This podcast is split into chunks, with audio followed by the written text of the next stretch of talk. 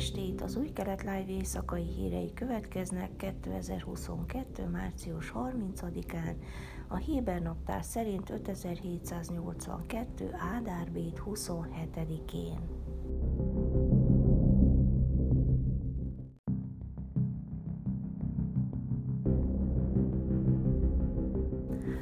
Terrorizmus célja nem csupán az, hogy ártatlanokra csapjon le, hanem az is, hogy gyűlölködést és a másik iránt dühöt váltson ki belőlünk, hogy aláássa és belülről szakítsa szét az izraeli társadalmat, mondta Jair Lapid külügyminiszter szerdán, osztrák kollégájával Alexander Schallenberger tartott közös sajtótájékoztatón.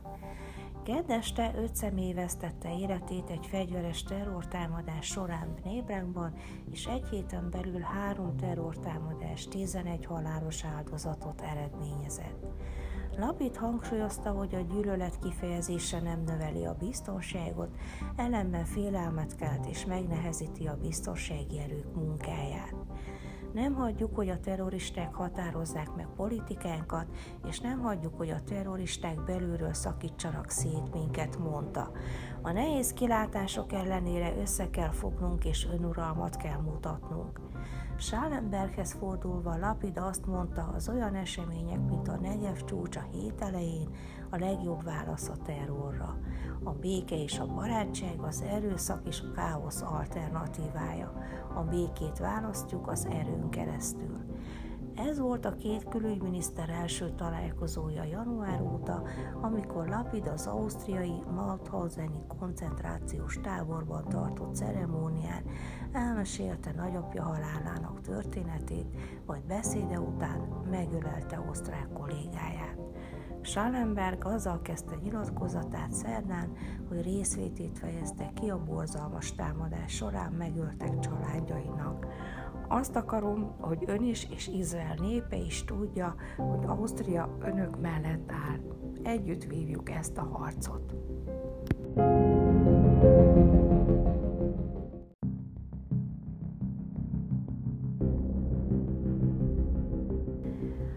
Az ukrajnai háborúra válaszol Izrael úgy döntött, hogy gyorsított beutazási engedélyt és 90 napos munkavállalási vízumot ad minden olyan külföldi, a technológiai szektorban dolgozónak, akinek munkaszerződése van egy izraeli high-tech céggel, közölte a Hárez hírportál. A kísérleti jelleggel indított program a tervek szerint hétfőn lép életbe. Két opciója lesz, az egyik a visszatérési törvény értelmében bevándorló munkavállalóknak, a másik pedig azoknak, akik nem jogosultak a bevándorlásra. Mindkét opció esetében a dolgozók és családjaik négy napon belül beutazási vízumot kapnak. Azok, akik nem jogosultak bevándorlásra, ezután 90 napos munkavállalási vízumot kapnak, amely meghosszabbítható. Házastársuk egy meg nem határozott későbbi időpontban kapja meg a munkavállalói vízumot. Bevándorlásra jogosultak azonnal munkába állhatnak, akár csak házastársuk, nem kell várniuk a hivatalos bevándorlási papírjaikra.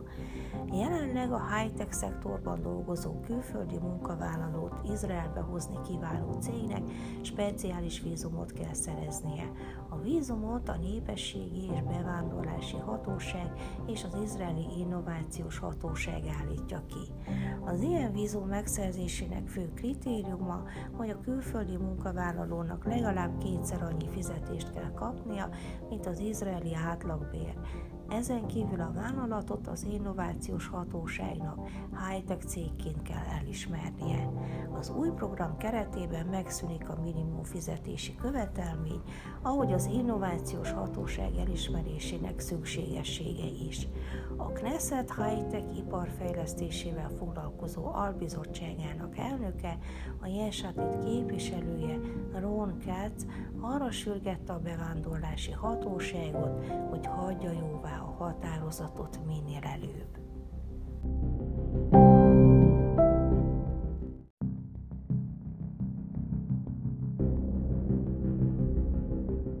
Stockholmi Nemzetközi Békekutató Intézet legfrissebb rangsorolása szerint Izrael a világ tizedik legnagyobb fegyverexportőre.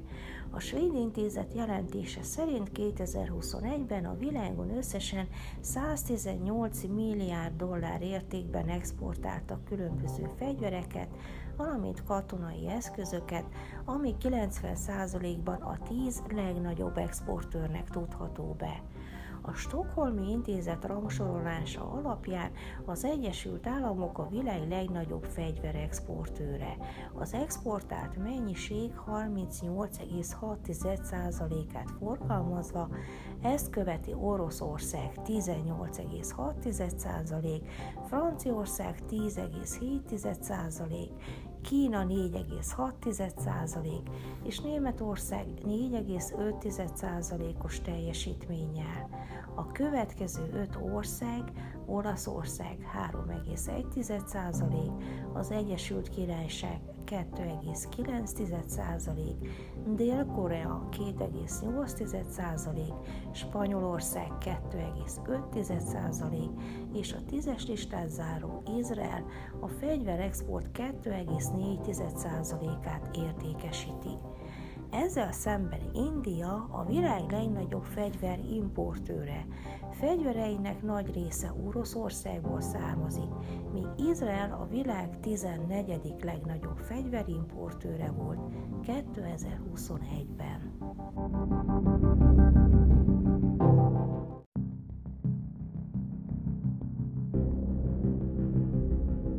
Időjárás Csütörtökön felhős idő várható, Jeruzsálemben 23, Hajfán 19, Eiláton 33, míg Ásdodban 22 és Tel Avivban 23 fokra lehet számítani.